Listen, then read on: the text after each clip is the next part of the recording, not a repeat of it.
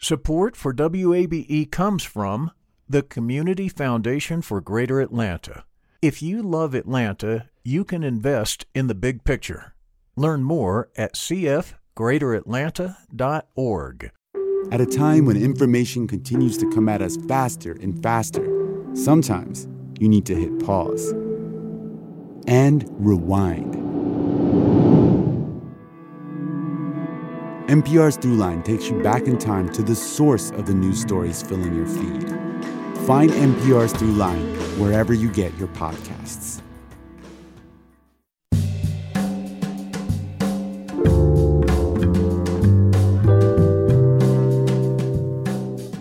From WABE in Atlanta, this is Closer Look, and I'm Rose Scott. Coming up on today's program, yes, one week is complete as state lawmakers begin another legislative session.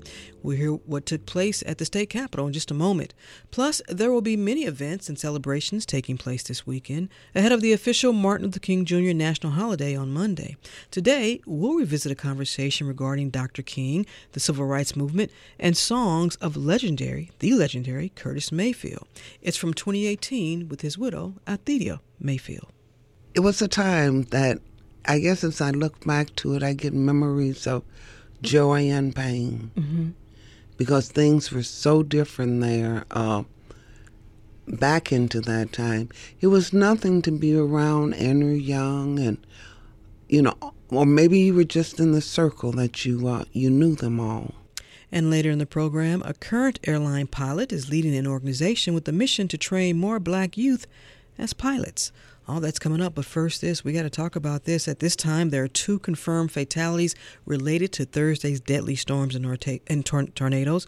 You'll hear from Governor Brian Kemp in just a moment. And as cleanup is underway throughout the state, Ansley Long is a meteorologist with the National Weather Service in Peachtree City. She says teams have been surveying for signs of severe wind and tornado damage throughout the state.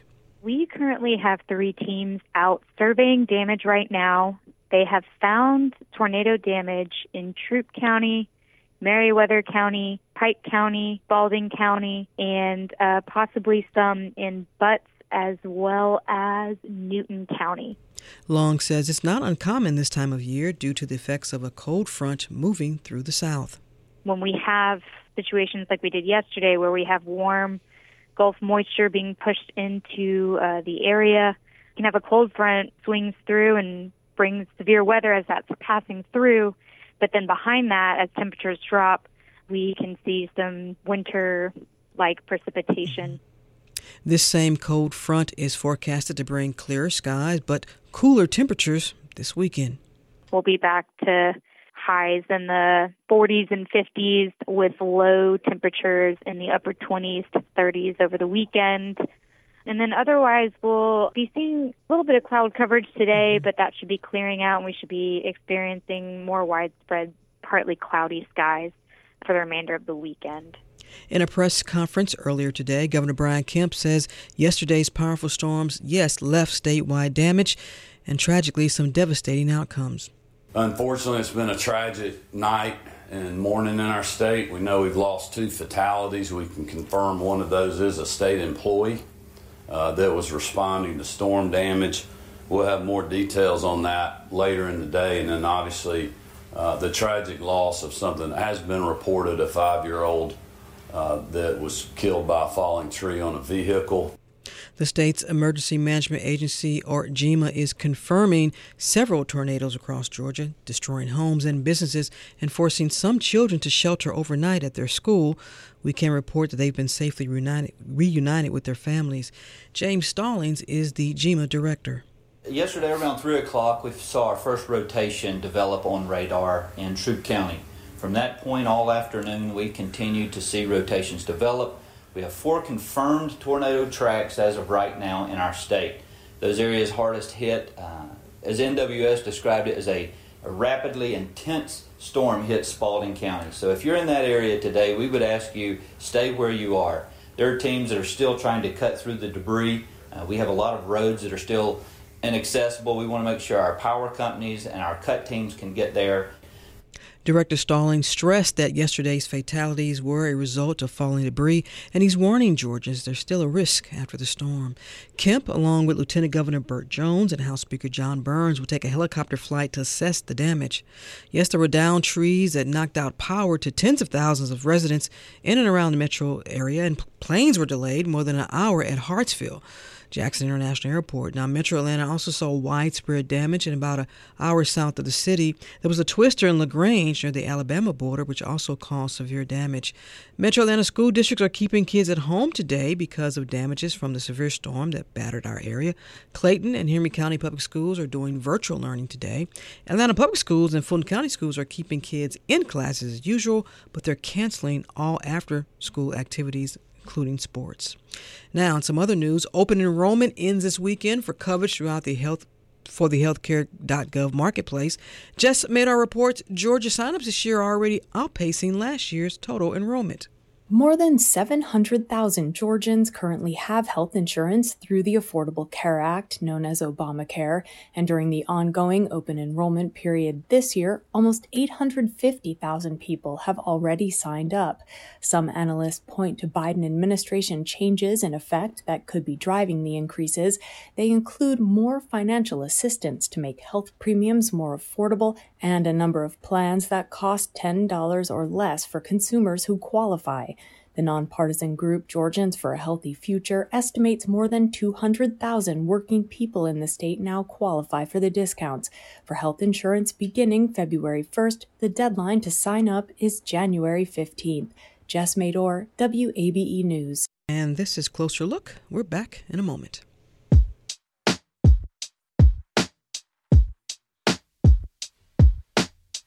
Support for WABE comes from the Community Foundation for Greater Atlanta. You can go beyond giving to impact. Learn more at cfgreateratlanta.org. The field of mental health counseling is growing rapidly, and Richmont Graduate University can equip you with everything you need as a licensed professional counselor while integrating your faith into your clinical practice. Programs are offered in Atlanta, Chattanooga, and online. Apply today at richmont.edu. That's R I C H M O N T.edu.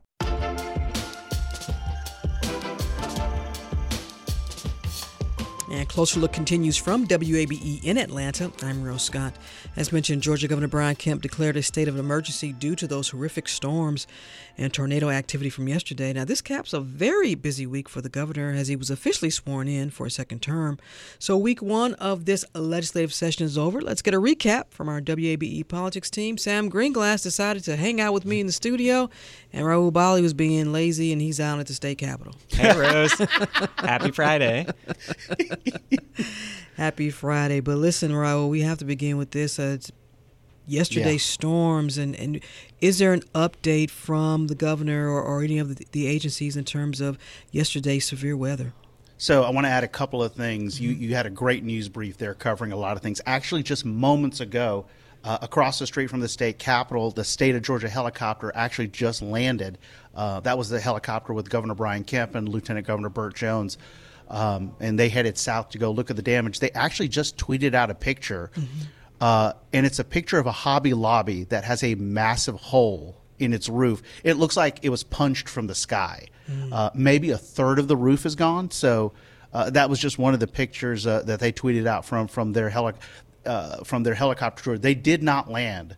Um, because there's still a lot going on. Mm-hmm. They just mm-hmm. flew down and, and, and flew back. Look, the top issue still is debris that is blocking roads and down power lines. I just talked to uh, State Representative Clint Crowe, and one of the examples he gave was there's 50 to 60 houses in Butts County that are cut off like you can't they can't be accessed right now mm. so that's kind of what they're dealing with is the debris and the down power lines and then one additional detail that state of georgia employee uh, that was killed it was a georgia dot employee who was responding to storm damage mm. Um, so that's, and the other thing is, we don't have a number yet, but a lot of people were injured. A lot of mm-hmm. people ended up going to the hospital because of flying debris, and we don't even have a full number on that yet. And Rahul, remind our listeners when the governor issues a state of emergency for something like that, what does that entail? The the key is it accesses state resources. It, it's it's an all hands on deck approach. You know, so that brings in, for example, they're using DNR wardens. They're using uh, the Georgia forestry people to go help with whether it's cutting down trees or going to help people. It brings in any and all resources that the state can access. Obviously, the state patrol, the DOT. They can bring resources from other parts of the state that weren't affected by the storms. It really is about bringing in resources. It also waives certain rules, uh, for example, with truck weights and other things that help support, uh, you know, helping with the recovery efforts. And you know, it, what a week for the governor and, and, and everyone as the lawmakers came back to the Gold Dome. I'm going to switch to uh, Sam for a moment because it was a slow start to the week as because of the Bulldogs winning the national championship. Um, but just uh, for you, our listeners, what were those highlights for the first week of this session? So Monday did start at the Capitol, where you had new lawmakers being sworn in. You've got new leadership at the top of both chambers mm-hmm. under the Gold Dome. You know, Burt Jones taking over as lieutenant governor and president of the Senate. Jon Burns uh, filling the speaker's chair over in the House. But then most of the rest of the action this week was actually off of yeah. the Capitol grounds. Uh, we had the Eggs and Issues, you know, this big business conference that happens every year that mm-hmm. kicks off the session where the governor speaks and announces some of his priorities. And then on Thursday, we had the pomp and circumstance of the inauguration for Governor Kemp's second term. And he gave a big speech where we kind of start to see the profile he's trying to cut for himself as he goes into the second term. What is that profile you think? I'll ask you and then I'll get Rahul.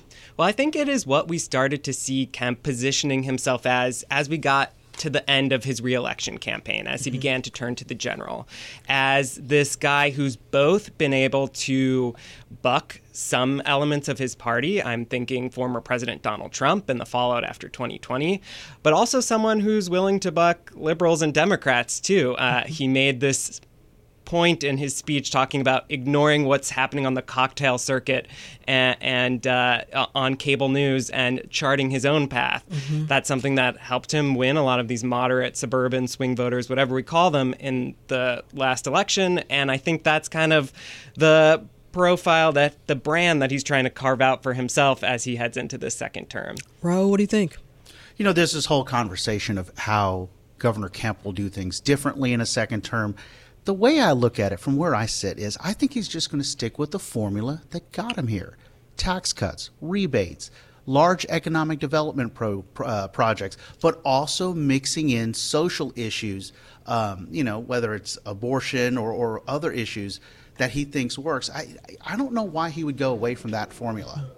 Well, then, well, listen. The first formula deals with the budget. That's the first thing. But, uh, let me stay with, you, stay with you for a moment because uh, as you listen to what the governor said, and then the budget, and then all, up to now, we've been hearing about this great surplus that the state has. Uh, as it relates to the budget, was there anything that stood out to you that Kemp talked about? It's not just Governor Kemp. Mm-hmm. It is so since the last time we all talked, there is so much conversation about housing there's so much conversation about housing in those areas where these plants will be built. For example, the Lake Oconee area where they're building the Rivian plant. You know, where are you going to house these workers? and these uh, folks that are going to be working in these plants, but also conversations, and you've had these conversations about, you know, corporations coming in and buying homes and then turning around and renting them. Mm-hmm. Also, this idea of developers building full size neighborhoods with single family homes that are all going to be for rent. That, those are some of the conversations that, that are jumping out at me, not just from the governor, but from other people up here at the state capitol. And I think the other thing, and, and Sam can talk about this, a lot of discussion about electric vehicles. Mm, Sam. Yeah, I mean, one thing Kemp noted in his uh, inaugural address is he wants to see Georgia become the electric mobility capital by the end of his second term, something that we know many states, not just Georgia, are vying for that title. Are they going to give folks tax credits? Because. that might be an incentive. I, I, think I think that's definitely going to be on the table. There's yeah. absolutely for for people who may not remember, there used to be a yeah. state tax credit for EVs, and that went away. That definitely, I think, is something that could be uh, on the table, along with you know you know for those who are EV drivers who are in our audience, they know they pay a two hundred dollar fee. Uh, that fee was meant to offset you know not paying gas tax, but that frustrates some EV users, and there's some discussion on, on what to do about that, along with what to do about the gas tax. Yeah. Sam, what are you hearing any reaction from lawmakers yet? Well, one thing that we haven't talked about yet that Kemp didn't really mention in his speech this week, but is in this budget that we've been parsing through this morning, is the intention you asked about this last week to move ahead with the partial Medicaid expansion mm-hmm. that the Kemp administration has been pushing for a while. Uh, this Georgia Pathways program. There's funding for that in the state budget. Uh, just to remind listeners, this is not a full Medicaid expansion like most mm-hmm. every other state has done. It includes a work requirement, uh, which had been the subject to a lot of legal back and forth over the last couple of years. Uh, and we have heard some reaction to that already, at least from the Democratic side. Uh, our WABE colleague, uh, Jess Mador, uh, had a conversation with House Minority Leader James Beverly mm-hmm. Uh, this afternoon. And let me just look at my notes here. He said, It's just too little. And he said it is a dereliction of duty on behalf behalf of the governor to still not go ahead with fully expanding Medicaid because this new program will cover some more people, but far fewer than if the governor had done this traditional full Medicaid expansion. In other like words, don't have. just give us a little, give us a lot. Give yeah. us everything that we could possibly get. Unlikely, but yes. Uh, you know, I love to always end on casinos because, you know, it's just I feel like every year we talk about casinos. But uh, what are we hearing? in sports betting I, and horse racing and all of that. I think the most interesting thing, and I I've mentioned this before, was I was going to watch what happens with the committees.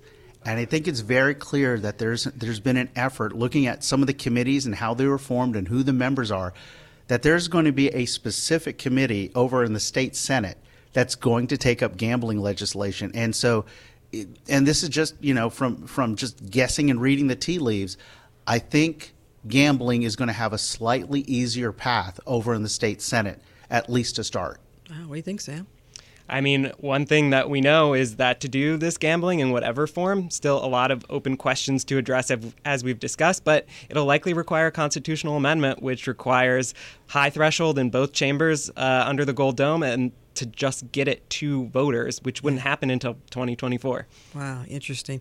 WABE politics reporters Sam Greenglass and Rahul Bali, as always. I appreciate you all taking the time. Week one, how many more weeks left? I counted. I think it's like nine.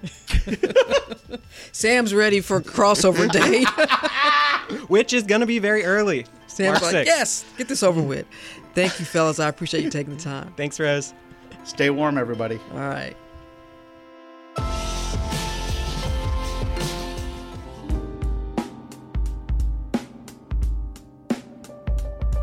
And Closer Look continues from WABE in Atlanta. I'm Rose Scott. You may recall last year when Atlanta based Delta airline pilots threatened a full on strike if a new contract couldn't be agreed upon.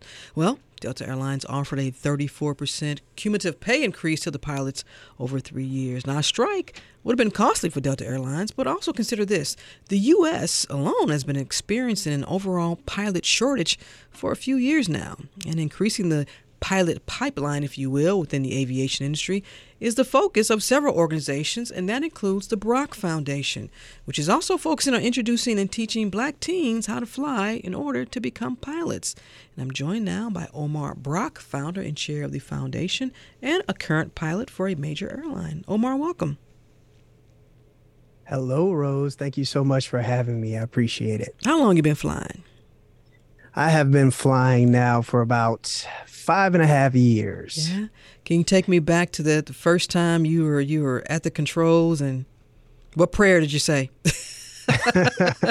Absolutely. Um, so to be honest, um, I have always been uh, afraid of heights. So um, you know, my first discovery flight was uh, interesting to say the least. Um, I was living in Los Angeles at the time, and my wife actually uh, bought me my first discovery flight when mm-hmm. I was considering uh, becoming a pilot. And uh, she paid for it. I took her up on it. Um, and my first flight was over Santa Monica. And to my left there's nothing but buildings and then to my right there's nothing but the ocean yeah. so um, being afraid of heights um, it was nerve wracking and of course general aviation planes are a little bit tight and you're much closer to everything so i was afraid but ultimately I got over that fear of heights, um, and you know I've been flying ever since. Now, I gotta tell you, Omar, that is one way to get over your fear of, of heights is to to become a pilot, is to fly. But there is there, there's a joy, there's a passion that you have about it now, right? Absolutely, it is. Um, how do I describe it? My love for flying um, is it, it's nothing like it in my opinion. Um, it's the one place that I can escape to that um, I enjoy doing where I can just be at peace. Um, mm-hmm. There's a, a sense of peace that comes with flying and being able to share that with others is uh, a passion um, like no other for me. And I've had conversations on this very program about getting more youth involved, getting more kids of color just exposed to it because right now, and, and you know this, there just aren't, there is a huge disparity, a huge gap when it comes to yes. uh, black pilots in general. Um, and I've heard people say, well, it's access, it's the cost involved. Yes. Um, how do you see what in, in explaining that gap? That is um, 100% correct. Um, so we can associate usually the lack of uh, minorities engaging the idea of aviation to be associated with the lack of mentorship, um, obviously the lack of resources and the exposure. So part of what we do at the foundation is we go into communities um, of color around the United States, and we first create the exposure mm-hmm. because you know I think uh, Viola Davis said it best, and I use this quote a lot, but she was asked, um, you know, why does representation matter? And her response was, you need to see a physical manifestation of your dream. Mm-hmm. And that's absolutely spot on because for me, ultimately, I became a pilot later on in life, but I probably would have engulfed on this um, endeavor sooner had I seen a pilot who looked like me carrying out the career field, and that might have got my wheels turning and uh, inspired me to embark on this journey sooner. So, um, we aim to get out there, be the representation, and create options for minority youth all over the U.S. And I imagine this is at the core of why you wanted to found the the, the Brock Foundation. Yes, ma'am. Absolutely. 100%. Um, we started the foundation in 2020.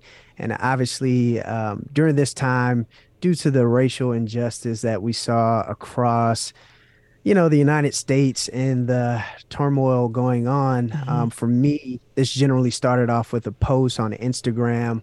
And I asked the general public in the Atlanta area if anyone wanted to expose their child to aviation. And for the next two months, November and December, I would be providing free flights. And I got such an overwhelming response that for me, that was a nudge, um, you know, from God, so to speak, to leap out there on faith and to, um, you know, help do my part to mm-hmm. advance the next generation of minority aviators. And what do the kids, what do the youth ask you? And first of all, when they say, you're going to take us up and do what? what are the questions yes. they have for you? well, they, they ask a lot of questions that I would probably ask if I was a kid and I was uh, getting in a metal tube going through the sky.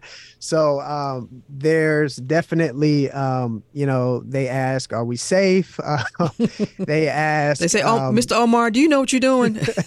yes, they do, and they ask, "Where's the nearest exit?" All of those things, but those are great questions, yeah. and you know, it's our job to make them feel comfortable. Um, flying is, you know, in fact, safer than driving in a car. So um, we just put their their minds at ease and we let them enjoy flight and they usually get comfortable and take in the experience. And when you are t- talking to them about, hey, you can have a career in this field in aviation, whether it's a pilot or, or engineer or, or mechanic, what have you, do you see a bit of a surprise and shock? And they say, wow, really? There are careers in this field? Absolutely. Um, so we start off every event with a simple question of how many in our audience uh, have seen a black pilot or a Spanish pilot mm-hmm. or a minority pilot in general. And uh, across the board, every event across the U.S., we find that we may get one or two hands in a mm. room of 50 to 100. And, um, you know, and, and for me, that's, it, it, it's shocking because, well, it's not shocking and it is at the same time. Um, I grew up around the corner from an airport and I never knew it was there. Um, I didn't take an interest in aviation because, again, I just never saw a minority pilot. Mm-hmm. And um, when we go out and we do these events, their eyes light up and, you know, they do ask, Hey, can I do this? Is this possible? And, you know, our response is, Well, look at us. If we did it, you can. And so you've partnering with you you you're partnering with Morrow High School. It's a kind of unique program to get kids up and flying. How does it work?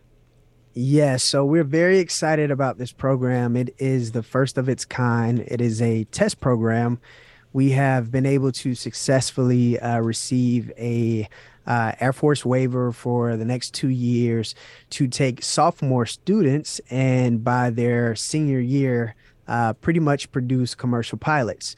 Um, and this is in a JROTC structure. Mm-hmm. And uh, we're excited because, you know, once they graduate high school, they will literally have a commercial license. Um, they will be able to go out and get work if they so choose they will be able to go on to the Air Force and be highly sought after because of those certificates and ratings. And if they choose to go on to college, uh, we've created we're creating such a, uh, a pipeline so to speak so they can mm-hmm. go to those colleges and then get back to the major airlines so we're super excited it's the first of its kind and we've been working hard at this for almost a year now and we've been able to garner support where it's completely funded and uh, the youth and their parents don't have to pay a dime Wow, and uh, I imagine when they hear that, there's some excitement are you all able to track so far? And I know you just said you 2020, and so you haven't been up up and, and running that that long. But are you are you able to track to see? Hey, you know what? We we can have some success here. There is this.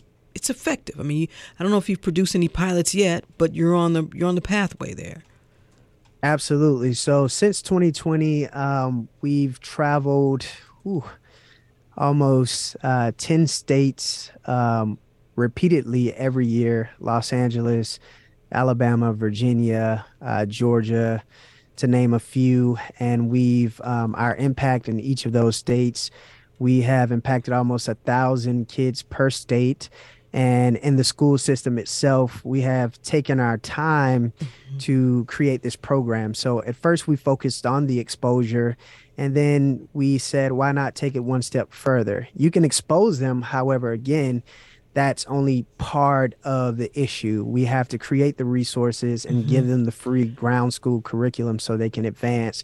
So since October, we have been in the classroom uh, Monday through Friday teaching our first uh, group of this test program, and I'm happy to say that they all are doing very well at this point, and they will re- they will be progressing to the aircraft um, as early as February to actually take on the practical side of things. Wow. Because for every certificate and rating, there's the educational portion, mm-hmm. and then there's the practical side where they actually have to meet the FAA standards uh, flying. So we are excited. And Omar, I have a question from a listener who asked Do the students have to be in a specific school or can they be a part of the foundation if they're not involved in, in a, a school that you all are in? How's it work?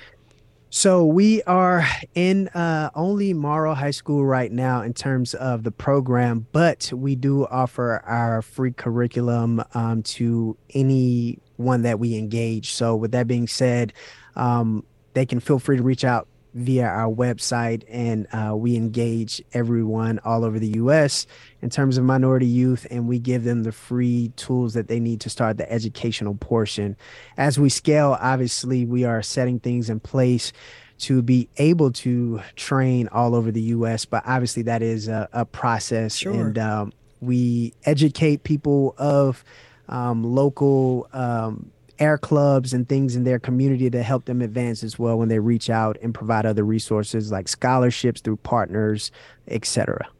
And Omar, uh, you talked about earlier. You talked about why you do this and the passion behind it.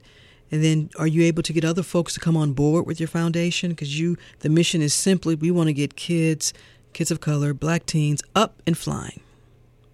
Yes. Um, I think usually when I engage um, people, they get a sense of my passion for this.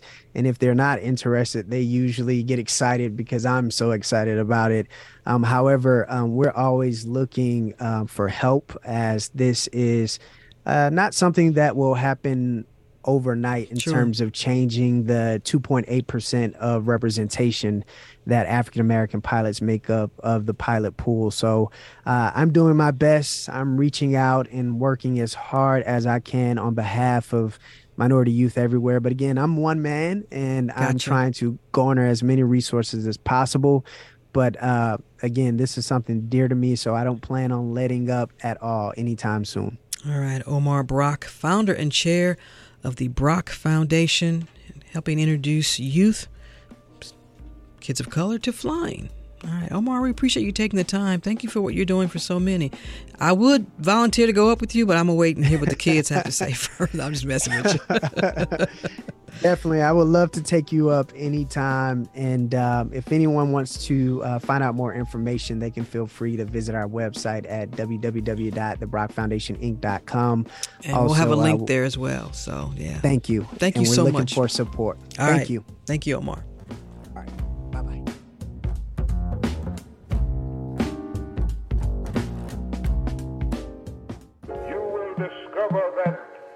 The very root of love is the power of redemption.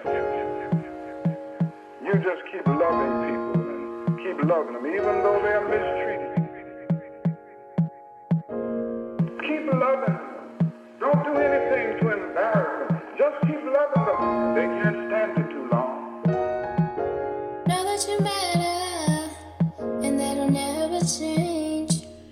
The song is Show Love, and it was inspired by Dr. Martin Luther King Jr. and Otis Redding, of course, both with Georgia ties.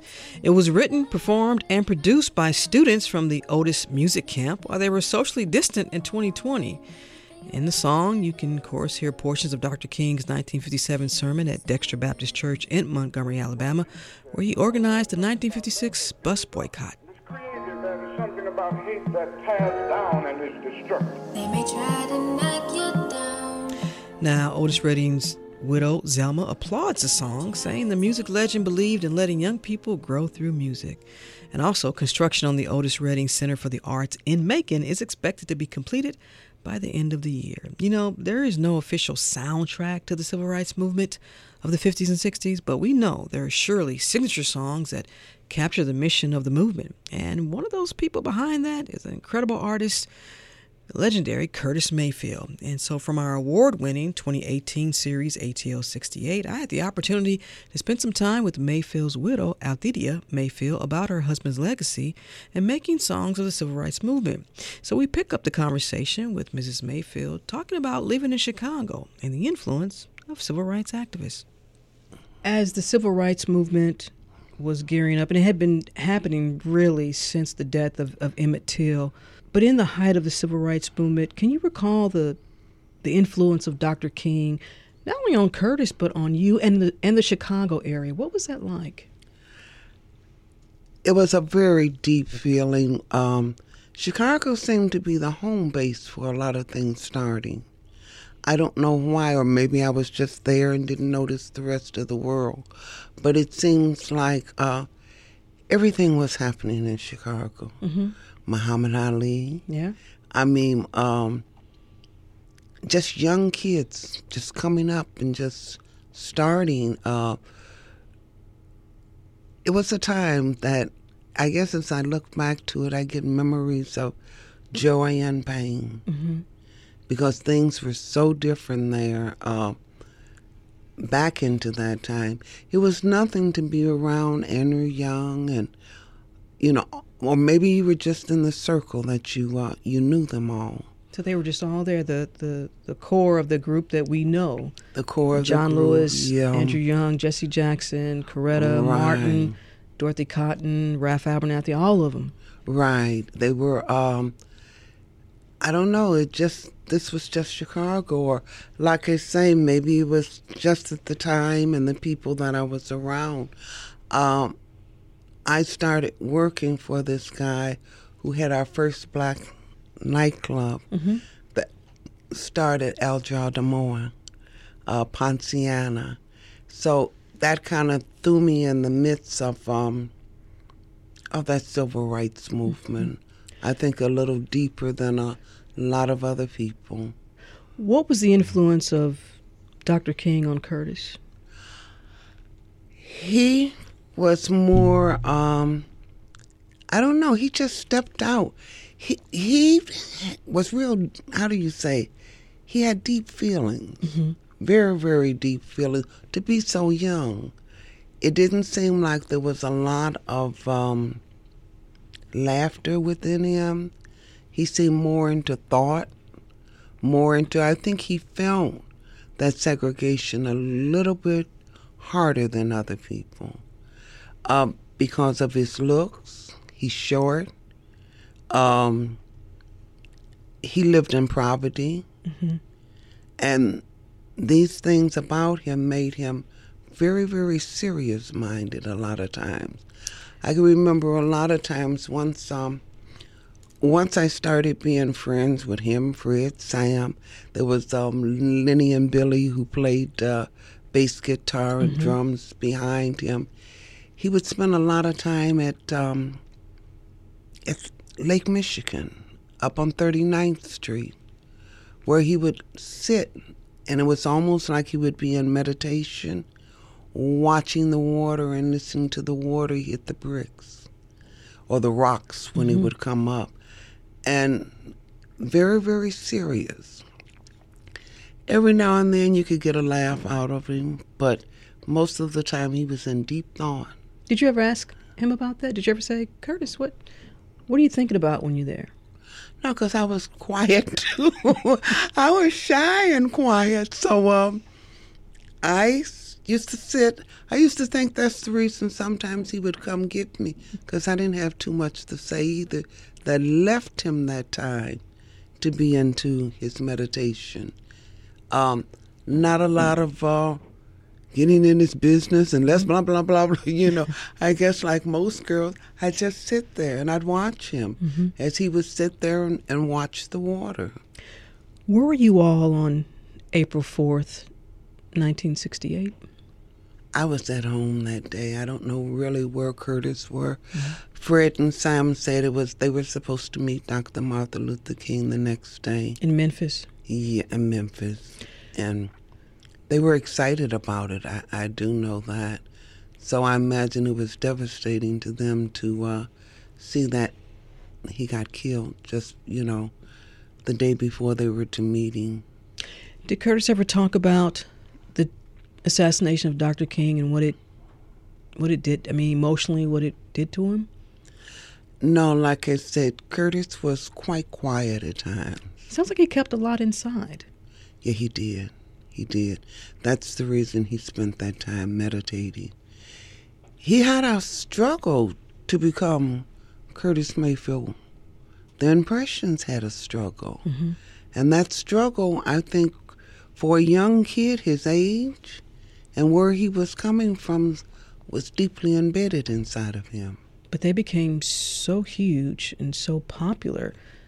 But was he- it too much? Was it overwhelming, you think, for him? No, he worked for it, mm-hmm. but he went through a lot of trials and tribulations to get there. You have to remember when they did For Your Precious Love. Mm-hmm.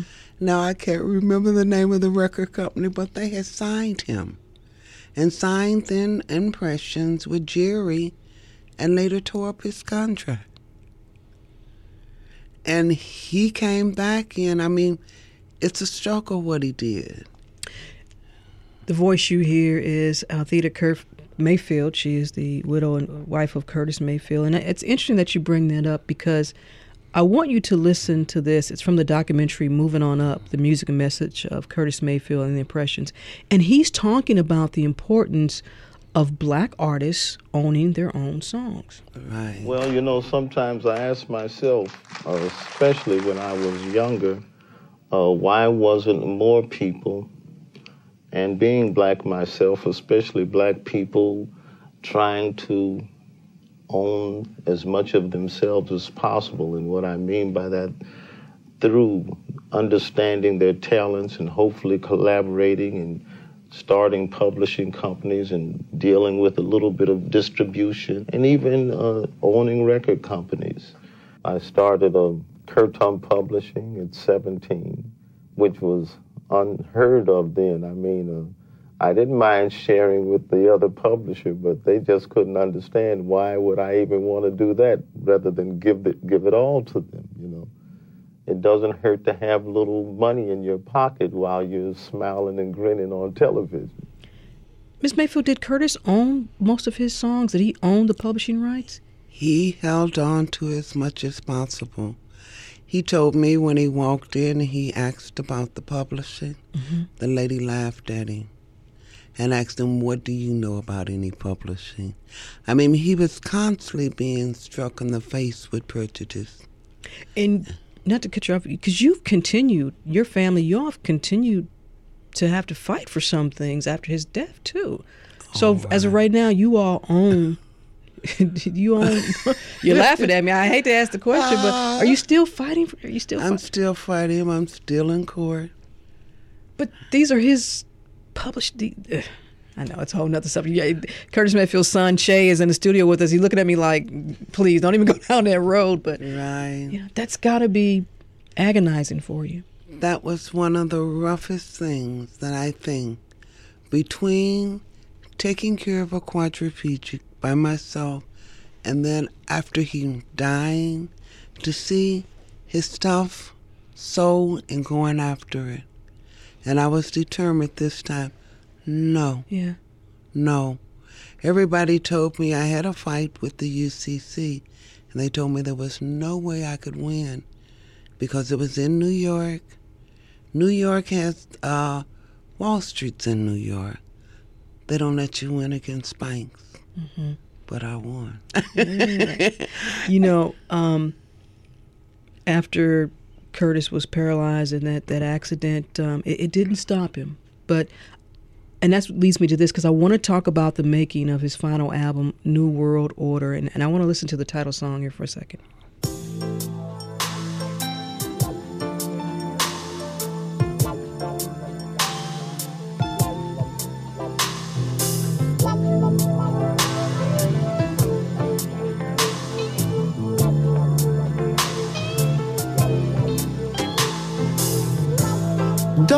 No longer, a child is born.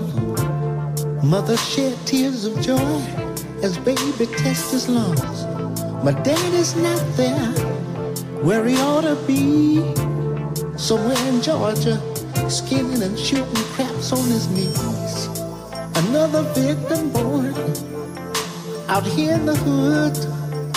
And based on statistics, it really ain't all good. Welfare takes the tab, and daddy can't sign, and it can't be seen. The family becomes a crime. The hunt is on, and brother, you're the prey. Serving time in jail, it just ain't the way. I'm living so hard, baby, that my hair's gray. We gotta make a change. It's a brand new day. Now the arrangement, familiar, has his signature soulful, powerful li- lyrics. But Mrs. Mayfield, the making of this album is extraordinary in itself because Curtis recorded this song lying on his back because of the accident. So he was in a lot of pain too. They say quadriplegics don't have pain. They're not supposed to uh, feel because of the neck. The neck is injured. That sends up the Mhm. signal to, to your brain where you get that it tells Sure. you you're hurt. But what they don't tell you is that some way or another, and I'm finally found it out. I didn't know it then. Some way or another, he was in constantly pain. I am just now because afterwards, in order to pull myself together, I kind of went off into studying Tai Chi. Mm-hmm. And I am beginning to find out what really is the pain that they're getting It's when they find a mummy and they start going in and unwrapping that mummy. Mhm. You can actually see the energy shooting up in from it. That's the pain that quadriplegics stay in. That you're injured, but energy is still stored there. And that energy comes back off and it reflects into them a, a sensation. Each one has a different one, I think. Most of them had it in their feet or their mm-hmm. legs. Curtis had it in his hands. As he was making this album, and you saw this, you saw him recording, lying flat on his back. Did you? Did you try to tell him to slow down, take it easy? He did it the mm-hmm. way he normally would do. He rearranged everything. He did it his way. No, I brought Curtis home from Shepherd's, which is a great spinal, one of our only, I think, spinal cord hospitals. I bit off more than I could chew because my babies, they're babies. Mm-hmm. I think he's about eight, 9 My mm-hmm. baby's five. And when you love somebody and they're injured, you jump in and you do too much. Absolutely. And you forget that you got to keep doing this. you know, it's no stopping. And about two weeks of it, I'm like shaking my head. I can't, you know, something's got to change. We got to, we got to change something here. So I had to go in and tell him, you are going to have to start back working. I can't keep up. I can't hold up. Oh, the frustration there. He was mad. He, I stood there. He called me every name he could think of, but I told somebody, I said, as he did, it dawned in my head. Man is still creative because he hasn't lost it. No. He hasn't lost it. I don't think he realized that he did. that he did. Did he, did he come back and say, "Well, thank you for pushing me back out there"? No, no. I um sat there. He started calling me names. I just stood there. And then I started thinking, because in my head I was thinking, he was calling me all kinds of bitches. And I was in my head thinking, In his final months there, did you notice a change in him? Did you notice something?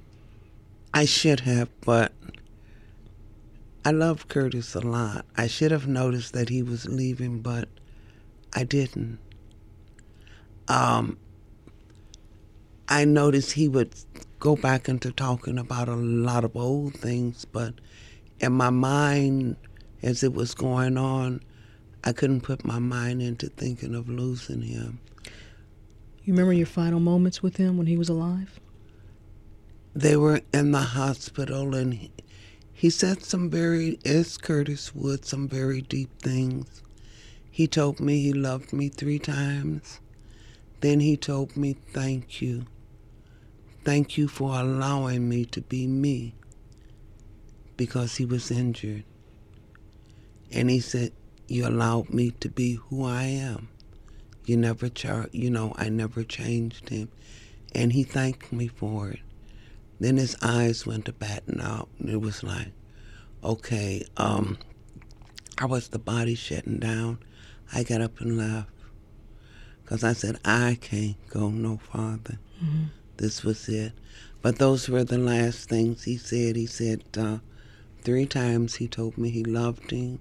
You know, he loved me. Then he told me, you know, he knew the changes I was going through, and I never too much said anything back to him. I either just was quiet, and he thanked me for allowing him. Because, like I said, I could have walked out when he was cursing me out. It didn't bother me. I stood there. I stood there. I didn't have to stand there because I had a point I wanted to get across to him. Mhm. When having that point, he knew a lot of times I could have walked, but I stood. You think about him every day, don't you? yeah. I know you do. You have a favorite song? Uh, I always tell everybody the makings of you.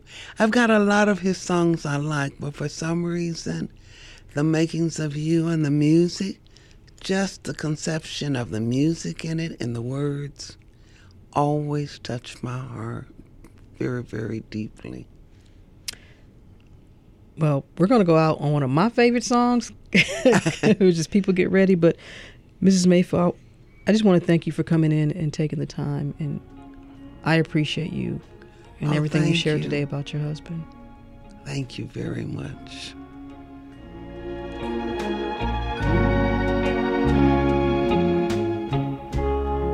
People get ready. There's a train a From 2018, a conversation with Altheida Mayfield, widow of legendary Curtis Mayfield. And Mrs. Mayfield passed away in June of 2021. She was 76 years old. Now, there's a lot more from our ATL 68 series. All you have to do is visit mlk.wabe.org. Again, that's mlk.wabe.org.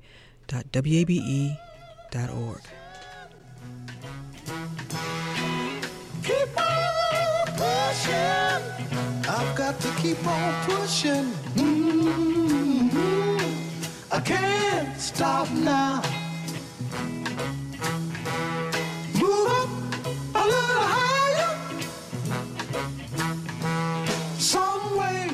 And that's it for this edition. Closer Look is produced by LaShawn Hudson, Daniel Razel, and Pat St. Clair. Tiffany Griffith is our supervising producer. Our engineer is Kevin Rinker. Reminder to let us know your thoughts on today's program or any other. Send me an email, rose at wabe.org. And of course, if you missed any of today's program, it's always online, wabe.org slash closer look. And of course, Closer Look weeknights at 7 p.m., as well as in our podcast. So yeah, subscribe to Closer Look wherever you like. Stay tuned to 90.1 WABE, Atlanta. I'm Rose Scott.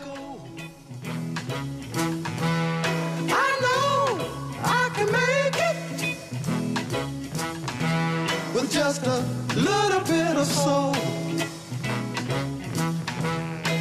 Cause I've got my strength and it don't make sense not to keep on. Now look